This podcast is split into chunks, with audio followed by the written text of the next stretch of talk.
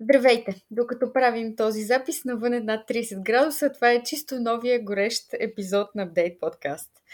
Аз съм Елена и имам нелеката задача да ви преведа през темата за новите бизнес модели в света на технологиите и как те ще помагат на компаниите в бъдеще. Днес в фокуса на Update подкаст е така наречения софтуер за сервис или софтуера като услуга на български, както го наричаме. А тук говорим за развитие на пазара в една изцяло нова посока. Растежа наистина е бурен в последните години, така че нека хвърлим око или по-скоро да нададем ухо към това какво ни казват данните за него. От 2015 година индустрията за софтуер за сервис е нараснала от 31 милиарда и 500 милиона долара до 171 милиарда и 900 милиона долара за 2021 година. Това означава близо 5-кратен растеж само за 7 годишен период. Индустрията за софтуер като услуга е записала най-големия си годишен растеж именно между 2021 и 2022 година, а за тази година пък очакванията са за скок от 17 на 100 по данни на Гартнер. На този етап най-голям брой компании, предлагащи софтуера за сервис, има в Съединените щати, последвани от Великобритания, Канада, Германия и Франция. Според информация на The Latka Agency, в Азия най-голям брой такива фирми има в Индия. Очевидно тези данни показват, че в Европа имаме доста добро присъствие на подобен тип компании. Като цяло този модел наистина се развива добре при нас.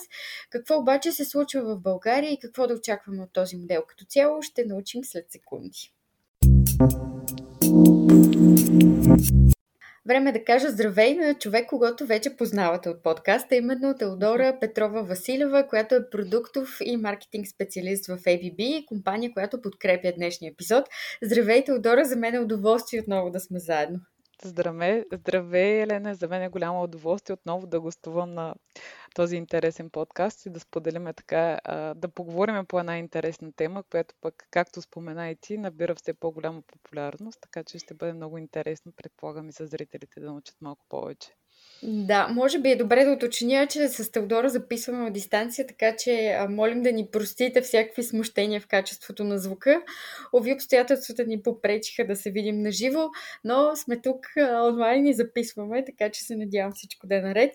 А, Теодора, може би за начало е хубаво да обясним какво точно представлява софтуер за сервис за хората, които за първи път чуват този термин.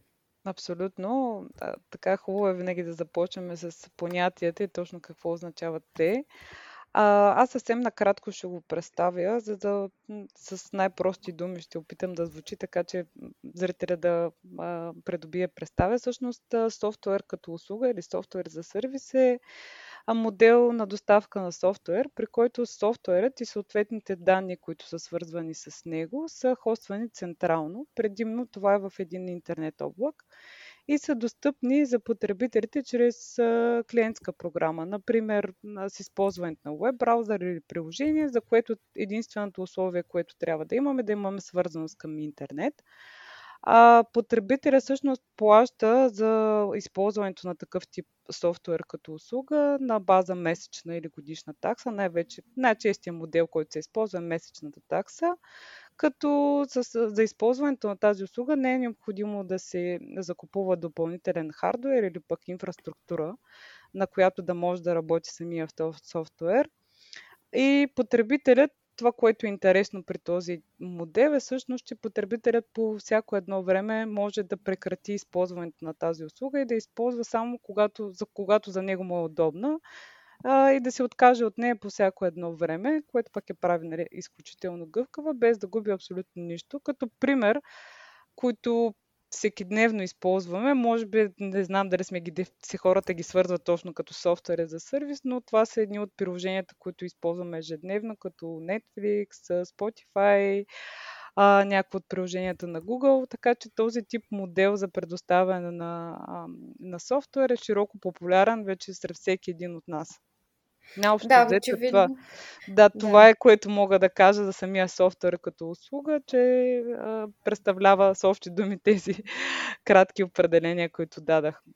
Да, т.е. моделът ни е познат на нас като потребители, но а, някои компании все още пристъпват плахо към него, предполагам. А, абсолютно компании, всеки потребителите, може би масовия потребител използва софтуера като услуга все по-често предвид приложенията, които а, ни се предлагат през различните Store, докато компаниите за използването на такъв тип софтуер все още навлиза с голяма популярност, но а, не е сравнително а, толкова масово използван, но пък набира популярност. Именно затова и този подкаст. Да разберат всъщност компаниите или бизнесът, защо такъв тип а, софтуер е за сервис би бил полезен за тях. Добре, как се стигна до прехода към този модел и какви бяха бизнес моделите, на които компаниите разчитаха преди него? Ами всъщност модела, който беше използван преди, може би то всеки го знае, че преди софтуера беше разработван доставчиците като собствен продукт. Или всъщност той беше създаван специално за нуждите на компанията, което пък съответно беше кастомизиран спрямо тяхните желания и от това отнемаше изключително дълго време като софтуерните пакети, когато бяха готови самия, когато софтуер беше готов, след това следваше едно инсталиране на самите работни станции, на които потребителите трябва да работят с самата платформа, което пък ставаше чрез флашки, нали, едно време компакт дискове, което всъщност отделяше, представете си една голяма компания с много компютъри, в които ви трябва да инсталирате този софтуер на всеки един компютър. Това често отнемаше доста дълго време. Отделно самото предоставяне на такива софтуерни пакети отнемаше изключително дълго време, често няколко години, което от своя страна пък нахвърляше бюджетите, които компаниите си бяха определили за използването на такъв тип софтуер и много организации от финансова гледна точка изпитваха съмнение доколко използването на такъв софтуер носи полза и нужда и е рентабилен за тях. Другото нещо специфично, което беше с стария модел на ползване, че всъщност поддръжката а, беше а, около поддръжката за такъв тип софтуерни решения обикновено беше като, представена като допълнителна услуга, която беше а, която е, то всъщност не беше. Най-често е в рамките на един сервизен договор, който пък добавя една добавена стойност или разход на самата компания между 15 и 22%. И а, този тип а, услуга все повече и повече нали, а, м, губише стойност и по този начин се налагаше точно този тип използване на софтуери за сервис, в който а, преминаването или използването на софтуерните услуги е доста по-лесно и доста по-гъвково и не, из, не изисква чак толкова много време, хардуер и а, поддръжка, която да бъде правена а, допълнително с съответно с допълнителното заплащане. А именно тази гъвкавост ли е това, което компаниите най-вече ги мотивира да ползват а, софтуер като услуга? Е възможността за скалиране на бизнеса или нещо друго ги мотивира? Ами, те са много причините, всъщност, поради което преминаваме към софтуера за сервис. Да, гъвкавостта е една от тях, но пък самата услуга набира все по-голям, по- повече популярно на света, както и ти представи в самото представяне на самата на самата услуга, как се развива в последните години. Като цяло, освен че е гъвкаво, решението е относително ефтино и с нисък риск за инвестицията а, за самите инвеститори, като нали, капитала, който в началото трябва да се използва, е доста по-нисък, отколкото когато използваме стандартните софтуерни пакети, които се инсталират on-premise, като допълнителни а, предимства, всъщност, които са пък много важни за днешния живот или за динамичността, в която се намираме, динамичната бизнес обстановка, е, че когато използваме софтуер за сервис, имаме достъп до софтуера, до системата от всяка една точка на света, което това става чрез облака, чрез интернет. По всяко едно време човек има възможност да да наблюдава какво се случва, да има достъп до системата, без да има нужда да бъде в офиса, което пък, нали, предвид пандемичните и други обстоятелства да. е все по-важно нещо.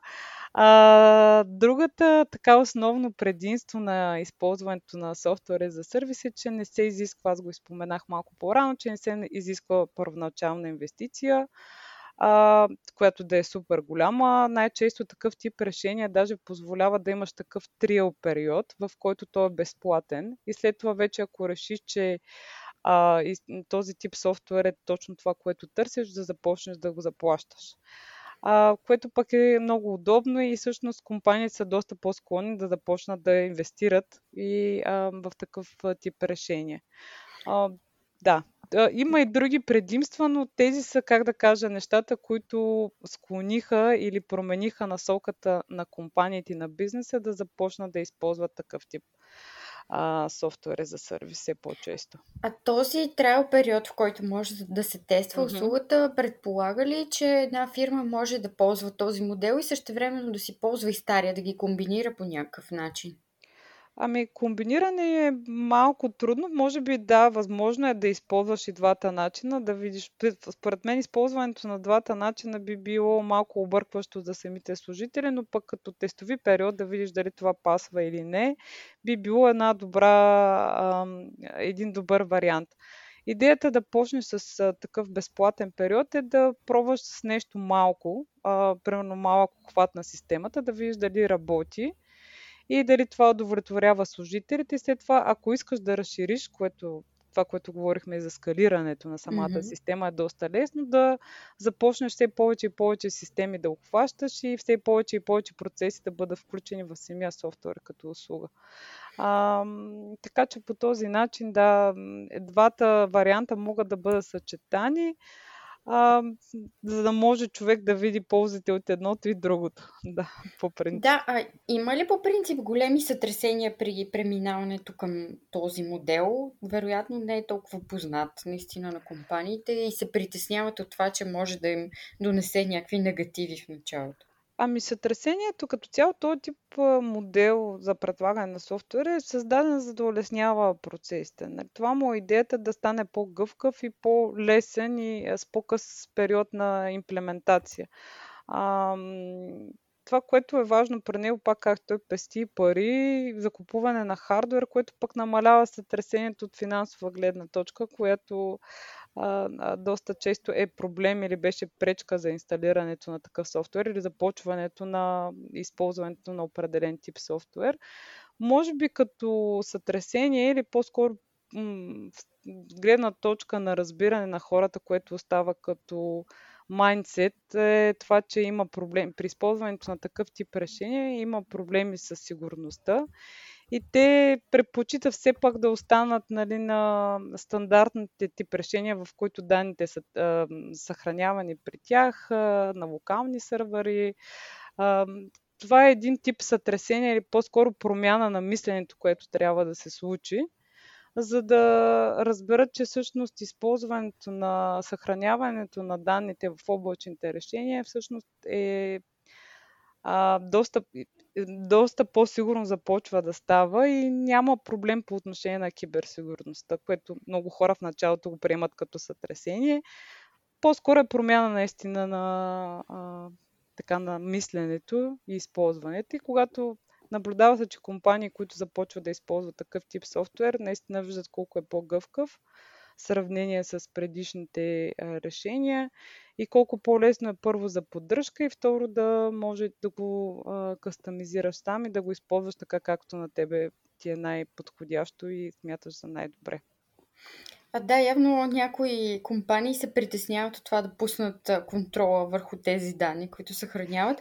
Реално можем ли да разчитаме на по-голяма сигурност в облака, предвид това, че по-често данните се криптират, нали, имаме евентуално по-голяма защита?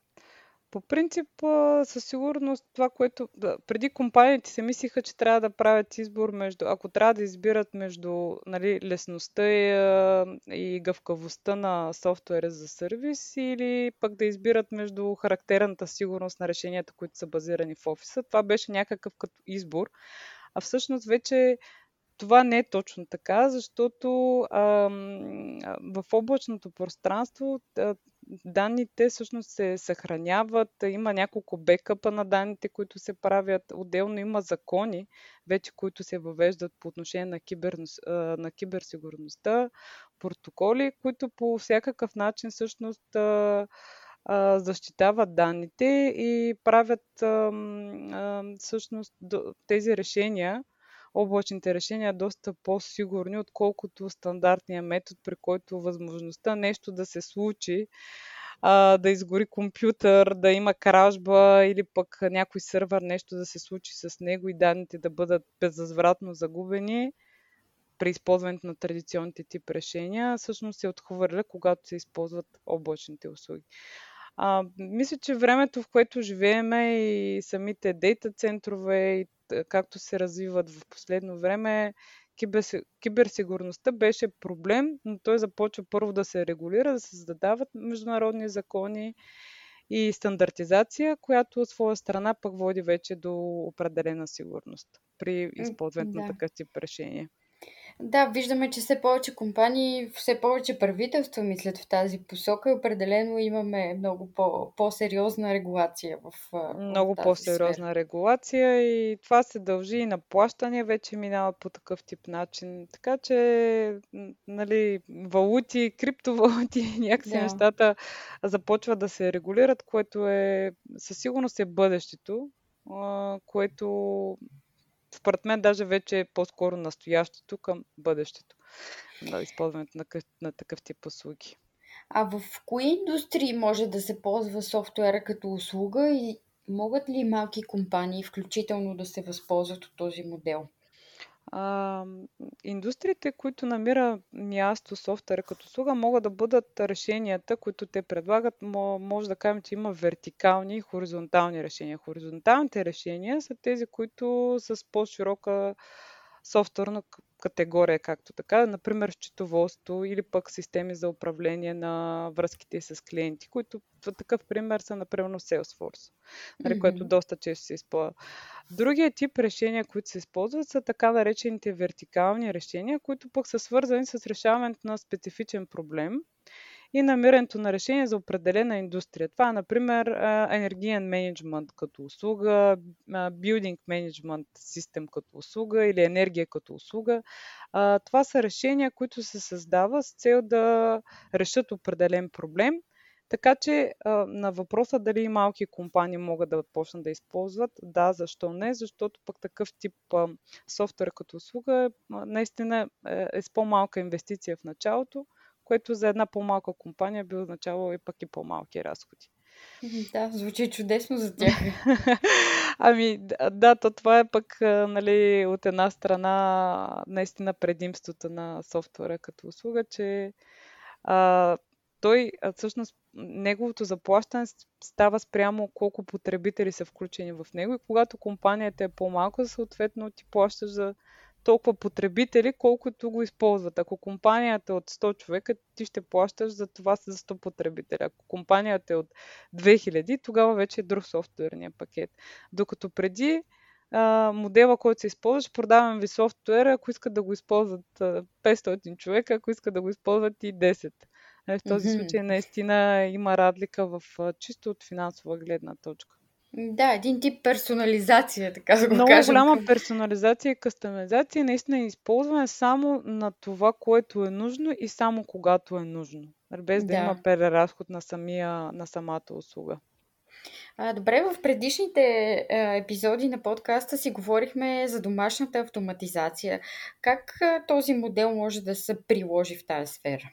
Ами аз мога да ви кажа, защото ние го прилагаме на практика. Имаме различни пакети за когато се инсталира една домашна автоматизация. Тя най-често данните към нея всъщност се ам, качват към облака. И от тук нататък ние предлагаме различни пакети, които включват определени функции и услуги на нашите клиенти. Като най- най-често може да ги разделиме примерно на три основни пакета, да кажем, от услуги, като първият пакет е Basic или така да кажем основен, втория е да кажем стандартен и четвъртия пакет пък е, а, третия пакет, извинявам се, е Advanced. Каква е разликата между тези пакети? Да кажем Basic а, включва определени функции, които са напълно стандартни. При него не е нужно допълнително заплащане. Използваш си а, системата за домашна автоматизация, но към нея примерно могат да се вържат до трима юзери, нямаш бекъп на данните и нямаш определени анализи, които могат да направят, да се направят допълнително спрямо данните, които имат системата. Вторият тип пакет пък предлага съответно повече потребители да бъдат включени, примерно до 10 потребителя от различни устройства, бекъп на данните, анализация, отдалечен достъп. И по този начин пакета струва определена цена. Вече когато минаваме на адванс, пък се добавят допълнителни функции, които човек, ако пък иска да ги има и предпочита, може да пробва с такъв тип пакет – а, който нали, съответно закупуването му е на малко по-висока цена, но пък предлага повече функционалности, с които човек може да борави и да извлече все повече и ползи от самата домашна автоматизация. Наистина зависи от нуждите на самия потребител към кой пакет ще се насочи, но пък точно използването на софтуера като услуга ни позволява да бъдем максимално гъвкави в самите пакети и в това да предлагаме за различните потребители различни типове услуги, които те да могат да сами да изберат какво да ползват и кога да го ползват. А, вие предлагате и а, решения за зарядни станции. Има ли софтуера като услуга място и там, в този толкова различен бизнес? Има определено място и там, но този пазар те първа се развива по какъв тип начин а, ще бъде осъществен а, спрямо регулациите, които има спрямо законите, защото пък нали, за зарядните станции са малко по-различни нещата. Там имаме и а, така да се каже, нали, външна намеса, регулации, които е малко по-различно.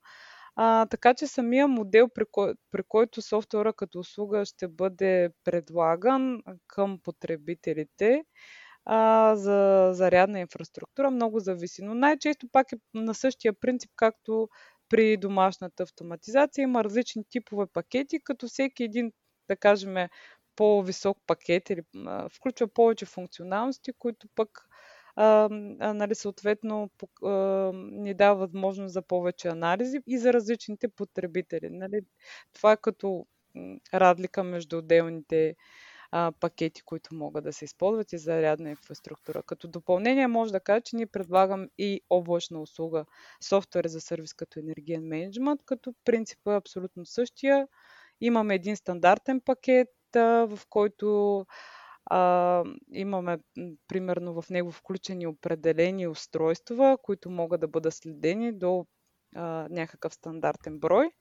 И след това това да се започне като в началото, за да може да ви всъщност потребителят или компаниите какъв е ефектът от използването на, на един тип такъв тип система и след това лесно да разширява с допълнителни устройства, за които съответно се заплаща. Но отново пак казвам, тук заплащането става на устройства, не както преди, на система, която независимо колко устройства бяха включени, тя беше на определена хикс цена, да кажем. Да.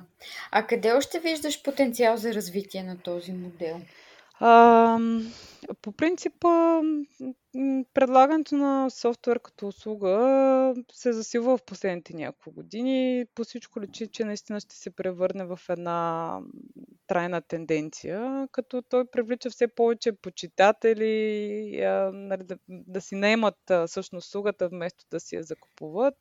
А, потенциал за развитие със сигурност има още в киберсигурността. А, както, както споменах, това се развива, нали, има все повече регулации а, и закони, които се м- подобряват киберсигурността, но има още на къде да се върви, така че хората са напълно убедени и предприятията и бизнеса всъщност да са напълно сигурни, че тяхните данни ще бъдат а, а, подсигурени, че няма да имат достъп до тях, защото това за определени бизнеси бих казала е от изключително важна а, от изключително значение. А, има още доста голям потенциал в това да се предлага все повече вертикални решения, които вече споменах да решават определени а, решения за типовите индустрии.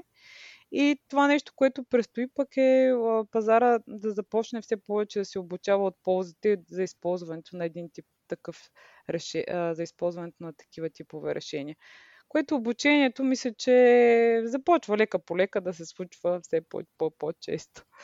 Така че тези са трите основни стълба, в които да. виждам, че има потенциал за развитие все повече и повече. А според теб пандемията даде ли тласък на прехода към софтуера за сервис? Определено пандемията за нас като компания, които се занимаваме с софтуерни решения, нали, хардвер и така, с нали, напредващите технологии, даде голям тласък. А, имаше пък, особено при софтуер за сервис, имаше много силно влияние върху популяризирането на облачните услуги, защото в един момент а, както знаеш, трябваше всички от офиса да, да да работим от къщи, което пък значи, че, за може да се случи това, всъщност данните най-често трябва да бъдат съхранявани през да минават към облак, за да може всеки да има достъп а, през тях, а, към тях всъщност от интернет. А, така че в глобален мащаб със сигурност а, пандемията повлия, но също и в локален. А, оказва се, че бизнес е бил доста по-готов, отколкото сме си мислили и поне ни се наложи да минеме към а, такъв тип услуги. И се наблюдава а, всъщност при българските компании все повече се насочват а, към облака, за да могат да останат, а, за да могат тяхните бизнес процеси да останат независими от обстоятелствата, които се случват. А, така че да, пандемията повлия безспорно изключително много върху използването на софтуера за сервис. А с колко се очаква да нарасне индустрията за такъв тип облачни решения в близко бъдеще? Ами, прогнозите за ръст по принцип варират между това за кои решения става на въпрос. При така наречените хоризонтални решения, които са фокусирани върху по-така на по-широката категория решения по масовите, като счетоводство и това, което казах, CRM-ите, а, там се очаква да има по-скромен, по-скромен растеж, като при тях по конкуренцията става по, по-ожесточена. Нали? А, това, което и все повече и повече хора ще се убеждават всъщност в а, стоеността на тези услуги, които използват. Очаква се пък бурен растеж да има в а, вертикалните решения, в които а, в различни направления, било то здравеопазване, образование, имоти, във всяка една услуга от нашия живот, а, така да се каже, а, тези вертикални решения а, ще има голям бум при тях, се очаква да има. А, като данни, така когато разглеждах нали, по тази тема, е всъщност, че се прогнозира всъщност от тези повече от 83% да бъдат данните в облачна среда в следващите години, като пък локално, което е интересно за България, че се отчита 43% ръст в използването на софтуерни потребители, на софтуерни платформи от българските потребители, което е изключително интересно явление, което се наблюдава. И като глобал, в глобален мащаб се очаква да, всъщност услугите в облачния сектор да са с увеличение около 20% пред, през 2022. Да, така, говорим че, за доста сериозен растеж. За доста голям растеж, наистина, който се очаква в този тип решение, така че не за подценяване да започнем да се позаинтересуваме от тях за различните видове решения, които те предлагат. Абсолютно. За финал ми се иска да кажеш кои технологии смяташ, че ще доразвият този модел и как ще се случи това, защото предполагам, че като всяка технология и тук ще имаме бурно развитие в следващите години. Абсолютно. А, аз мога да ги категоризирам така от гледна точка на три основни а, насоки, които пък а, смятам, че този модел ще го доразвият. Първото е а, интеграции на различни решения, които да бъдат а, съчетани чрез тези а, софтуери за сервис. Това означава, че все повече, използването на все повече софтуери за сервис ще позволява тези а, да се интегрира все повече и повече данни към тях чрез отворени API, което пък ще позволи създаването на една цялостна екосистема между различните платформи. А, това да кажем, че имаме различни а, решения, които ще бъдат използвани от различните бизнеси или да кажем сгради, за да могат те да си комуникират и да стане една цялостна екосистема, е много важно те да бъдат отворени. Това, че това ще бъде един от а, следващите етапи. Всъщност е първо използването на такъв тип решения и второ обединяването или взаимовръзката между а, тези а, програмни решения чрез отворения API, за да могат да се изгради една такава цялостна екосистема от цифрови услуги. Това е едно, един такъв поглед в бъдещето и нещо, което пък със сигурност, нали, все повече повече се говори, но пък а, използването на софтуер като услуга е, а, и което ще доразвие като технология, това със сигурност е изкуствения интелект, като се очаква всъщност все повече и повече използването на изкуствен интелект в софтуера за сервис да позволява